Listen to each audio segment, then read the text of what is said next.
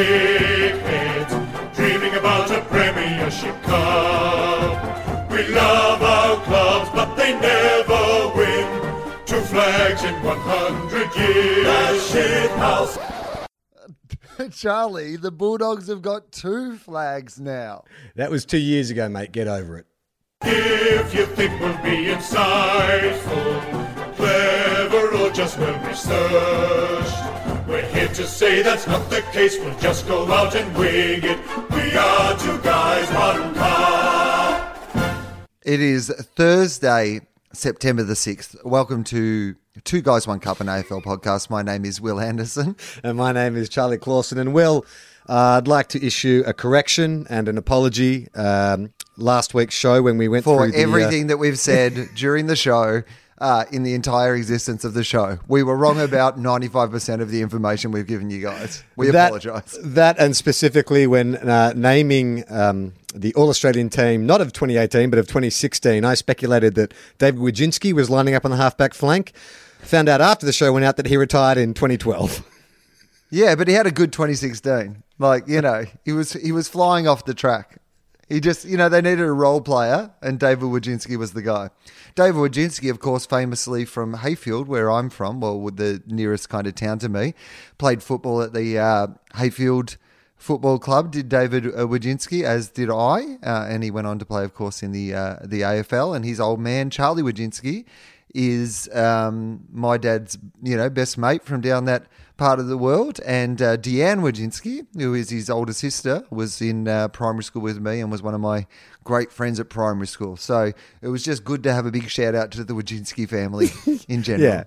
I may get it wrong, but Will can fill you in with a lot of superfluous information about his career that you do not need. Well, I'll give you a little bit of superfluous information about David Wojcinski's career that you don't need to know. Perfect. All right. We're on brand. Let's do it. What was his nickname, David Wojcinski? Wojo. No.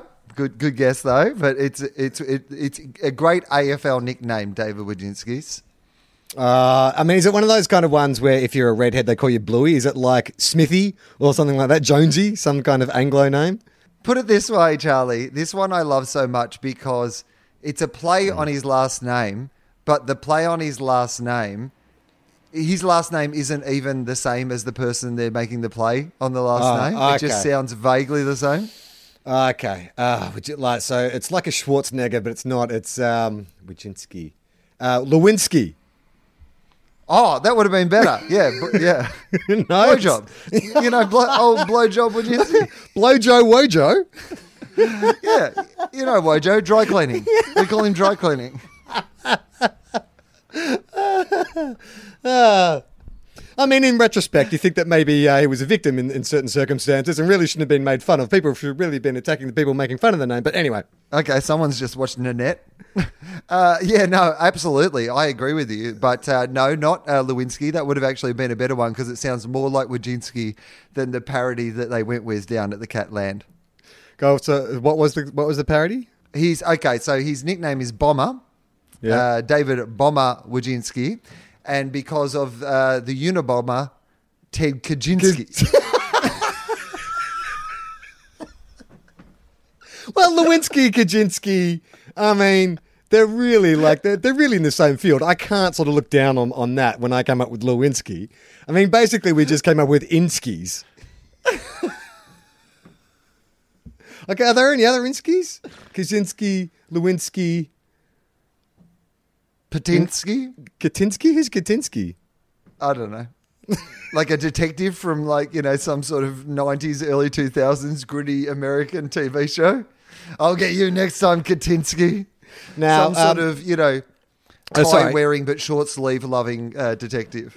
Sure, yeah, with a strange psychological affectation that makes him quirky but lovable.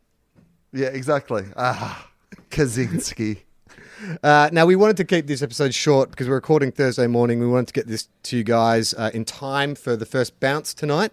So maybe, Will, we should just take a look at all the finals games and we can wrap up with some whispers from the West and other parts of Australia and some sock talk. What do you reckon? Sounds very good, Charlie. Seeing we're going to do half an hour, it's good we spent the first 5 minutes talking about David Wojcinski. So tonight... the Hawks at the MCG, the Hawks bouncing back from that drought of finals they had in 2017, playing against Richmond for the first time ever in a final. Yeah, it's exciting. Now, is there part of you that is like, Richmond could lose this? Like, is there part of you that thinks Hawthorn could go all the way? Because there's part of me that thinks it. Hawthorn have got Sicily back. We talked to Poppy on the radio this week, and I asked him about Cyril. I said, you know, is there any chance that'll happen? Because as we first, I'm going to say, Charlie, predicted or speculated or hypothesized. Yeah, hypothalamus. You know, when we hypothetically put you to sleep. So we speculated that it would be great if on grand final day, Cyril is doing his retired champion's lap in the car, and then suddenly pulls off the jacket, pulls off the tie, reveals his Hawthorn playing top. No. I think what we said, Will, is that during the game, there is a glass cage above the MCG with Cyril prowling around in a boxing dressing gown, just waiting for the call-up, just because we wanted to build some anticipation that he could be activated at any time. I mean, I like your idea, Charlie, but mine's got a bit more razzle-dazzle. We did say both of those things. We started with one and we ended up at the other. I understand. It was a brainstorming meeting, but it turns out that Alistair Clarkson, Clarko Lang, is a big listener to the podcast because he himself sent a text message to Cyril to see if he wanted to come and play finals, as we predicted. Everyone around Hawthorn keeps being asked about it. They all keep saying that Cyril's never been in better nick. He's lost 5 kilos, apparently. You know, he's running and hunting and, living his life. Apparently, he's very happy up there. But you know where else they're happy, Charlie? Hawthorn. It's in their song. It's been in front of our faces the whole time. Yeah. Yes, Richmond are at the moment a happy team, but Hawthorn's brand is we're a happy team at Hawthorn. And so it would be very easy for Cyril, who is so happy up north at the moment, to just come and slide back into that happy team and make us all happy.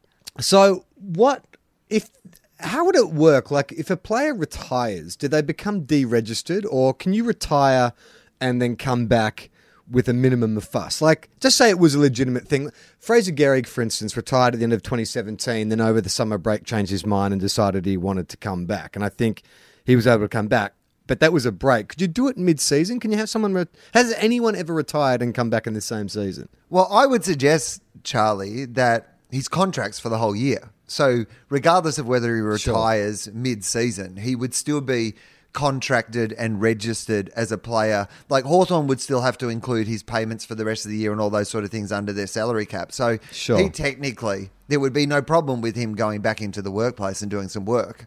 You know what? He's just a consultant. He's like a guy who used to work at the company and now he's just come back to consult.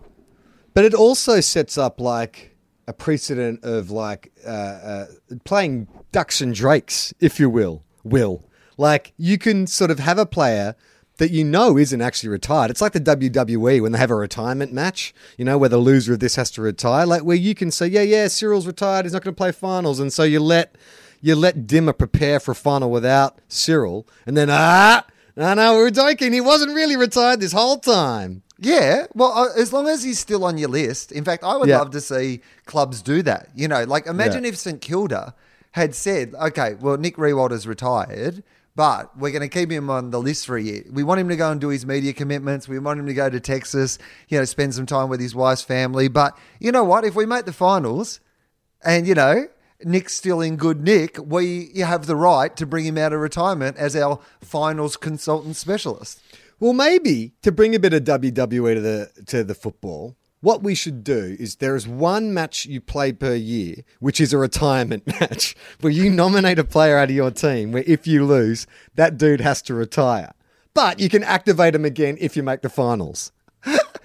I mean, they talk in the AFL of like, wouldn't it be more exciting at the end of the season if teams were playing for relegation? Now, we can't have that system because our second tier competition isn't good enough and supported enough that a team could immediately step up into the AFL and, vice versa.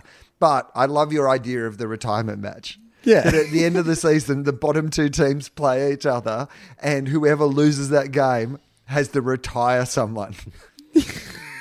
No, I think don't do it at the end of the season. Like, make it. There's more to risk. Like, you've got to nominate pre-game. Although, I guess if you're the list manager, are you talking some sort of retirement round?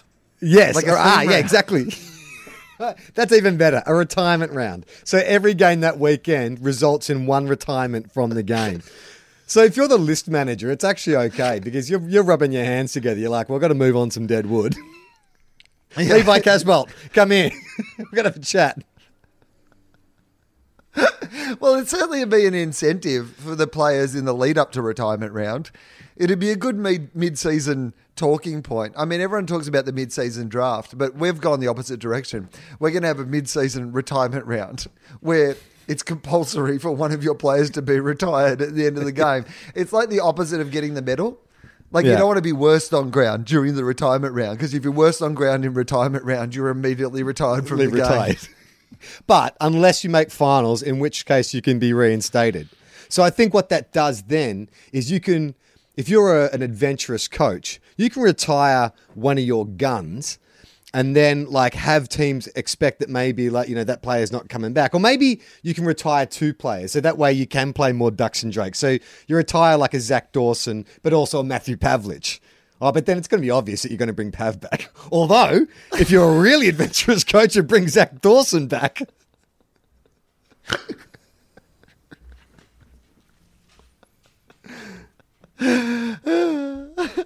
If they retired Matthew Pavlich and they retired Zach Dawson, do you think that Zach Dawson would be deluded enough to keep himself in shape in case he was needed again? He'd be like, no, they'll definitely call on me. All reliable Zach. You know what? Like, Zach Dawson is the go-to, like, punching bag of any AFL joke. But played, like, over... Michael, can you look up Zach Dawson? How many games? I'm going to say he played over 150 games. He played in 3 grand finals. Like, the dude had a pretty good career. Oh, by the way, I think he played even more than that. I reckon he might have played over 200 games. Really? Zach Dawson. He played for a very long time. And everyone remembers, like, the reason he entered the public consciousness, kind of like the Shermanator from the American Pie movies, is that very first game where he was a young pup for Hawthorn and he had to line up an Anthony Rocker, like gigantic power forward Anthony Rocker and this little skinny kid. He played 166 games, according to Mike Al. So that's a pretty good career.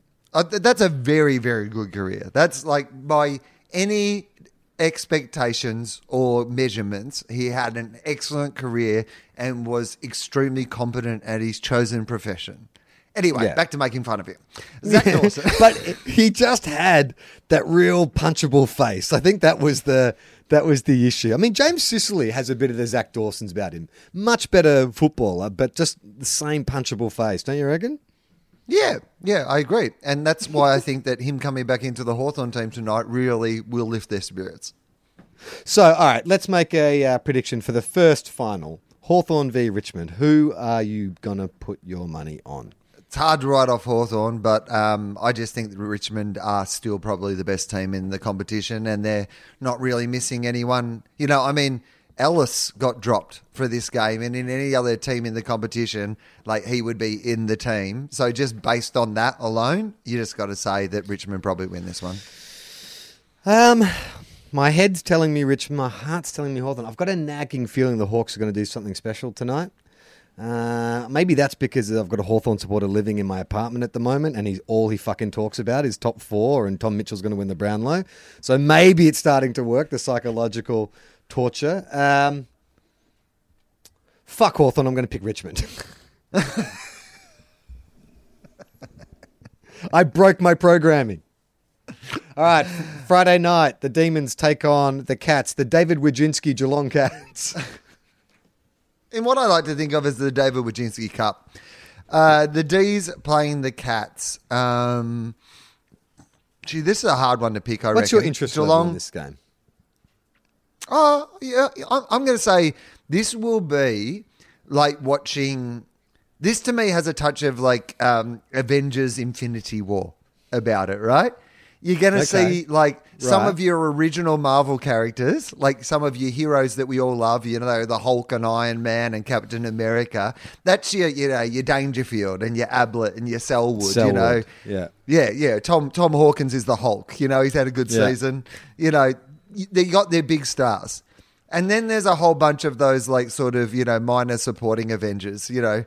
The sidekicks, you know, that's what Geelong is to me. It's like, you know, old flyy man with the wings and old mate who, you know, crashed into the ground and pepper pots and stuff. Like that's the rest of Geelong, right? Yeah, yeah. And then you've got like the new mob, Guardians of the Galaxy, and the and you know the new Spider-Man, and you know sort of this next generation of characters that are gonna, you know, Black Panther, and that are gonna kind of take over the franchise. So you're saying that Melbourne are a phase 2 AFL side, Geelong a phase 1. Yeah, that's what I really think it is. And I think that this game feels a little bit like, you know, like in Infinity War, it's the last hurrah for some of those, you know, heroes that have been there forever that we're not going to see so much of them. Some of them are going to get killed off and some of them are, you know, towards the end of their careers, versus the new generation of people you're going to see like a whole bunch of movies about for the next, you know, 10 years. That to me is Geelong and Melbourne. Oh, well, we did use a Rocky analogy earlier on this show, but we didn't record it because my memory card got filled up. So let me give you another Rocky analogy. Oh, did we miss that? Did we miss out on the Rocky bit? Because I think I made a reference to Clarko Lang. Clarko Lang, no one will now understand. I didn't say anything because I thought it'd be too hard to explain. But this match, in fact, let's compare all these finals to Rocky films. So what we talked about before my memory card ran out when previewing Richmond and Hawthorn is that it's like Rocky 3, that Richmond are like Rocky at the start of Rocky 3, where everything's going great for them. They're, you know, are on TV, they're on the Muppet Show, people love them, they love each other, everything, the bandwagon's rolling. But in a dingy gym somewhere, Hawthorn's working out, just ready to take the title. So that's the first final. This final's more like Clubber Lang. And then I said Clarko Lang or Clubber Langford. And then Charlie said, what about Clarko Langford? And we realized we'd gone too far and it didn't work anymore. Anyway, I made a callback to that bit. I didn't realize that it hadn't been in the show. Why did you have to bring up my fucking the joke up? Like, you could have left it as being clever and funny with your contribution. You didn't have to bring me derailing the joke into it. No, it wasn't that you derailed the joke. It was just a great example of the fact that sometimes people think that if you have two good choices, if you combine them together, it will make it better necessarily, but it doesn't. Sometimes you go too far. All right, but this game is like Rocky 5. In Rocky 5, Rocky can't box anymore because he's a little past it, and he trains Tommy Gunn. Tommy's the new up-and-coming superstar. But then Tommy gets too big for his britches and they have to have a street fight. It's not a great Rocky film, but that's this game, is that does Geelong, like Rocky, have enough in the tank to go out into the street and take on this young upstart, this arrogant young upstart who started off humble, but then when they got a few wins, got really, really cocky. And then I think the actor like got AIDS, died of AIDS or something like that. But, you know, that's a separate story. Yeah, probably. Probably a separate story. Probably. I mean, sure. Wasn't a happy ending. Life's real sometimes, guys. I'm sorry. Yeah. I'm sorry, but sometimes life's real. I think he was John Wayne's nephew. But again, beside the point. Geelong are like Tommy Gunn. No, sorry. Rocky is Geelong and Tommy Gunn is Melbourne. Anyway, we've really messed this up. My point is that I think this will be an entertaining game to watch. I don't really care who wins. I think it can be an interesting story if Geelong wins. I think it can be an interesting story if Melbourne wins. I'm not riding one result over the other. Maybe I think... it's a hard one, actually. I think it's hard to know what Geelong's form is because they played two really, you know, kind of terrible teams at the end of the season. But they beat them both by 100 points, which means you're probably going okay.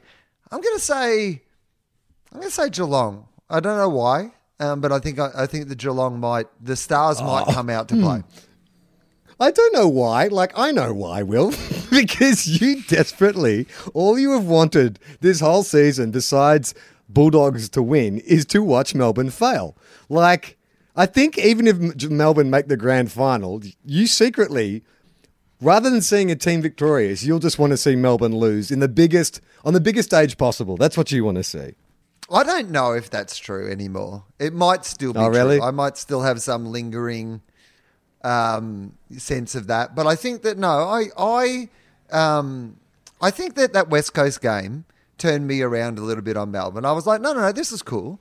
I like that it was building up to this, and then they kind of stood up in the pivotal moment. And I like the idea that, you know, they could make a really decent run, you know, deep into the finals. I think they'd be an entertaining team to watch in finals, whoever they were playing. So I have no ill will towards Melbourne, but I just also have that feeling a little bit that Geelong, you know, there's some real champions there at Geelong, and this is the big stage, and Geelong know how to play on the big stage.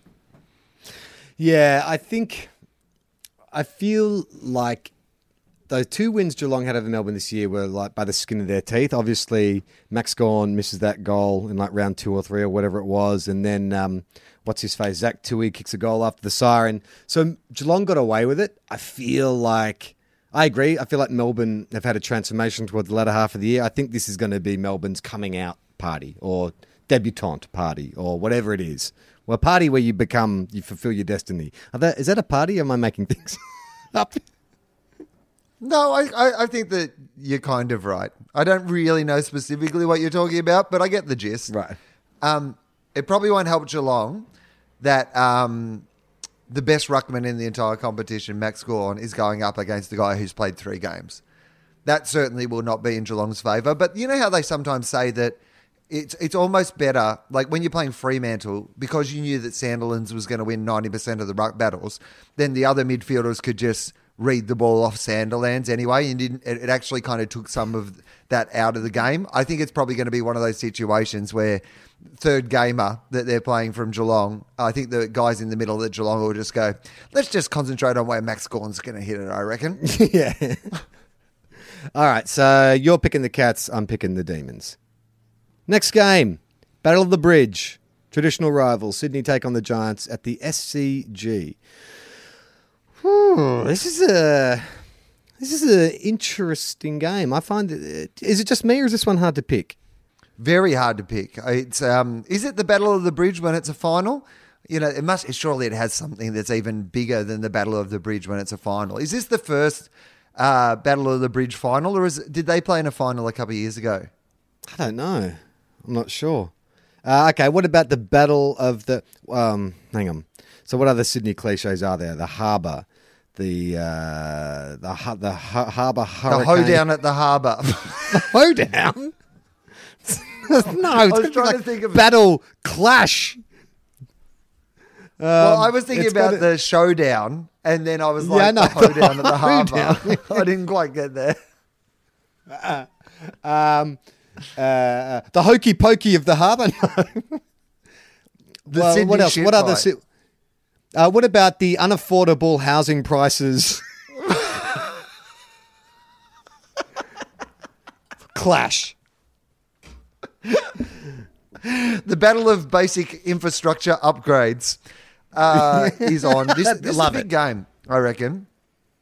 Michael's saying that they played in 2016. Okay, so...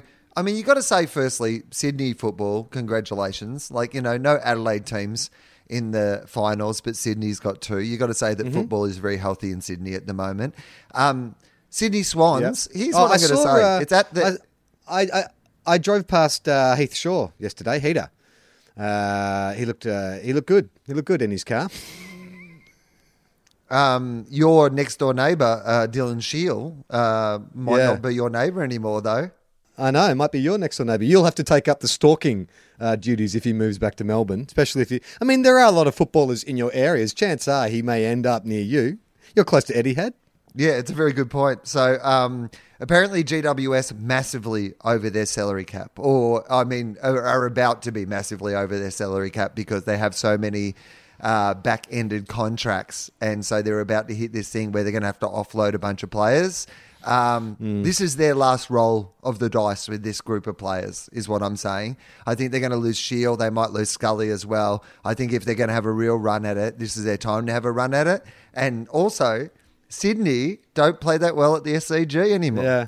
Like, they've had a terrible run at the SCG. I think Sydney, you know, again, if I was going to go with what the I said about the previous game, they've got the stars, they've got the experience, but I think GWS. I don't know why, but I've got a feeling that GWS might win this one. Yeah, it's hard to know because I'm balancing out Sydney's poor form at the SCG with the fact that Buddy's back and they've been playing well before he got injured, but Buddy came back into some form and they were looking good again. So I agree. You know what? I feel like GWS, if this is the last hurrah, and those players seem like quite close. They, they're all professionals and stuff. I'm going to pick GWS as well in this game. And then the final game of the weekend, of course, is over in Western Australia at Optus Stadium, where the West Coast Eagles take on the Collingwood Football Club. Now, first final, playing in Perth. Could their backs be further against the wall, Will? Mate, their backs are against the rabbit-proof fence. They're over in Western Australia. This is a tough ask for the Collingwood Football Club. It is the first time for the entire season that the West Coast Eagles have had their entire forward line back in the same team. And they are basically, they have their record when all those gun forwards are playing together is just amazing. They are hard to beat over there. There's going to be 60,000 rabid West Coast Eagles fans, and they are back and ready to go. Even without Gaff, even without Naitanui, they still have a superstar team and they're on their home turf. And I think that I want to see Collingwood win. I think there's just something so romantic about Collingwood's season that I'm a bit more invested in it. But it's hard to pick against West Coast over there, I would have thought. Well, look, for everything you've just named, I just have to pick Collingwood. Like, if you had told me that, like, not only that, but, like, five starting Collingwood players were out, Nathan Buckley's got food poisoning, he won't be making the trip, and they've lost their uniforms, I'd be like, I'm putting $1,000 on Collingwood to win. The more you stack the odds against Collingwood, the more likely they are to win. So I'm picking the Pies in this game. And that's my lock of the finals. And Charlie...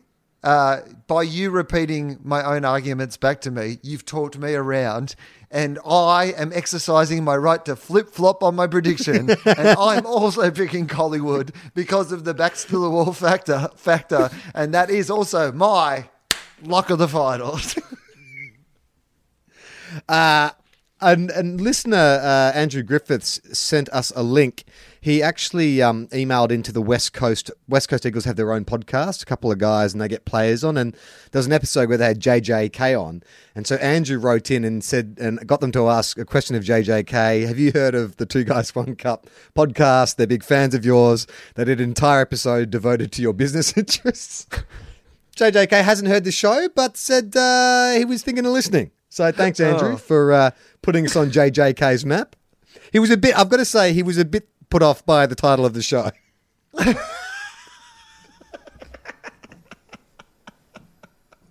Understandably, right? Yeah, look, we're not great at marketing. There's no doubt about that. Or facts, or recording. All right, let's do a few whispers from the West before we get out of here so everyone can get excited about finals. We have a bit of a Nat Fyfe, Nat Life update. I saw that you retweeted this, but for anyone who wasn't there, this was posted by Native ARC Incorporated, and it says, one of our volunteers, this is on their Facebook page, one of our volunteers had clocked off on her shift last fortnight when she came across a distressed pair of shell ducks and their ducklings trying to cross a busy road. As she was trying to get the family to safety, she was surprised when Nat Fyfe pulled over and helped her get the family off the busy road to some nearby bush. Native ARC arrived moments later to capture the family and release them to a nearby lake. We'd like to thank Nat Fyfe for stopping and helping the duck and ducklings. Hashtag Nat Fyfe, hashtag ducklings, hashtag wildlife rescue. And when they say stopped, they mean actually bungeed down from his helicopter. Yeah. Shirtless, tracksuit pants, Brownlow, and a beanie. I mean, if you add this one to that other story that another listener wrote in a few weeks ago about the Freo players stopping to help out at a bushfire, I mean, maybe that's the reason Freo aren't doing so well. It's like more time at training, less time doing acts of public kindness. Or maybe it's the opposite, Charlie. Maybe it's like a sort of, they feel like they've had a tough season, so they feel like they've at least got to be doing some work in the community. That whisper was from Danny Armstrong. Another whisper from the West was from Michael. Hey guys, I have a whisper from the West. I was at the Mighty Fremantle Phantoms, my Masters Club Sportsman's Night, featuring an ex-Eagle, Carl Langdon, not Clubber Langdon, and ex-Docker, Paul Hasleby. Anyway, I asked him the crucial question that's on everyone's lips. Socks! Carl said he's always washed his own socks. Paul Hasleby response was more interesting. He said the first half of his career, they washed their own, and then in the second half, the club took over the duties. He also said that there was no labelling system, so you never knew who had worn the socks prior. Having not ever thought about socks before, I think he was quite disturbed about this policy. Great job with the podcast, and we love recapping Fyfe Life at training on Wednesdays. Charlie, I did an in-conversation with Bob Murphy as part of Melbourne Writers Week and on Saturday. And, you know, we talked about, you know, his life as a footballer, and it went quite deep, and he was actually a brilliant person to have a conversation with. But it's a Writers' Festival event, so you try to keep it, you know, reasonably intellectual. But at the end of it, you know, it was a big full room and lots of people there. And so for the final question, I was like, you know what, I'm going to ask. We've previously asked him over the internet, but I'm going to ask him live in person, and it'll also be a bit of an indicator of how many Two Guys, One Cup fans are in the room. Turns out, not many. I love it. You gambled big and you came up donuts. Honestly, the hour had been just this brilliant kind of like back and forward, intellectual, interesting, you know, conversation. And then right at the end, I was like, you know what? I'm going to roll the dice on this. And I got snake eyes. I'd love it. Just slam on the brakes. Let's say, bring it all to a grinding halt. What was his response? That's a weird way to end. Why is he asking about his socks? And what was his response? Did not wash his own socks, no. Okay, all right. I love this, Michael's detailing of Paul Hasleby. I love the idea that as Paul was giving him the response and saying that he didn't know where the socks came from, that it dawned on him that he'd been wearing other people's socks. Like, it's one of these things that in his 15-year career or whatever, he'd never thought about. But then this weirdo asks him a question. All of a sudden, he's like, oh, my God, I was wearing Josh Carr's socks this whole time. Shane emails in. Hey fellas, I've got an idea for naming followers of your unique madcap podcast. How about the Sockers? Both refers to the Sockgate fetish and hints at us being suckers for the show, for punishment. You decide. Love your mildly AFL-based musings. Yeah, I mean, the Sockers, yeah. I mean, rhymes a little with the Dockers, though, which would be on brand at the very least for us, because we do mostly talk about Fremantle these days. I still like Cupwits. I'm still a fan of Cupwits. I mean, I'm open to getting a better submission, but Cupwits is still pretty good. Okay. This is from James Brennan, who sent a cryptic message that was just #FyfeLife and then followed up a few days later with, hey guys, in response to the cupper that wrote in last week about the socks at Brisbane Roar being washed by homeless people, I can confirm that this practice does not spill over at the Lions. All players have to wash their own socks. The club provide the shorts and the Guernsey only. Here's what a typical bag of gear looks like for a Lions player. So, and I'm assuming he's got an insider who sent him this information, because he sent me a screen grab of a text message, and it so lists what's in the bag, which is great, because when Sockgate started, this is how it all began. We talked about seeing the players arrive for a game and they carry their kit bag, and we said, what's in the bag? Like Brad Pitt at the end of Seven, what's in the bag? That was a box, but bag. You get what I'm talking about, Will, anyway. What's in this bag for a Brisbane player is okay, that's how Clarko should do it. Yeah. He should have this massive bag. There should be spotted Clarko coming into the MCG, and he's got this massive bag, and everyone's like, what's in Clarko's bag? Why is Clarko's bag so big? And he opens it up, and it's Cyril Rioli. Okay, James says this is in the bag of a Lions player. A towel, 2 pairs of boots, a mouth guard, socks, change of clothes, a foam roller, and a trigger ball. A trigger ball, they're those little things you put under your joints. Is that what that is? I assume so. You have to bring your own socks. They supply the jersey and the shorts. Okay, that makes sense. Yep, okay, I'm happy. I'm surprised about the foam roller. I would have imagined the foam roller might be the sort of thing that the club supplied. Yeah, that's bulky too. Like to bring your own? That seems silly. I don't know about that. That's the next gate, foam roller gate. Yeah, I would have my own foam roller at home, but I wouldn't want to travel with my foam roller everywhere. Finally, Harrison gets in contact saying, "Hi, Will and Charlie.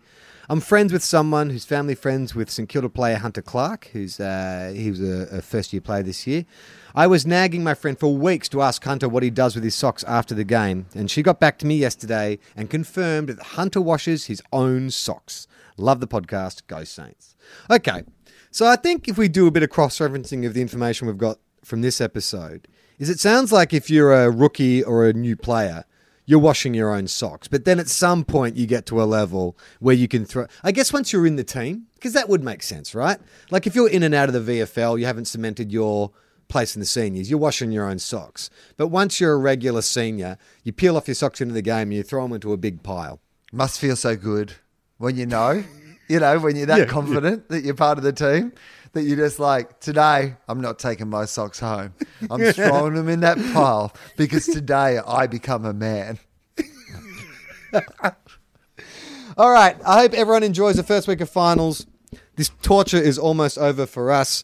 If you want to support the show, you can go to patreon.com/TOFOP, or you can go to our website, tofop.com, where you can find not only this podcast, but many other wonderful podcasts. If you want to get in touch with us, you can go to our Facebook page and send us a message if you have any sock information or other feedback on the show. If you've got a name for what we should call our listeners of this show.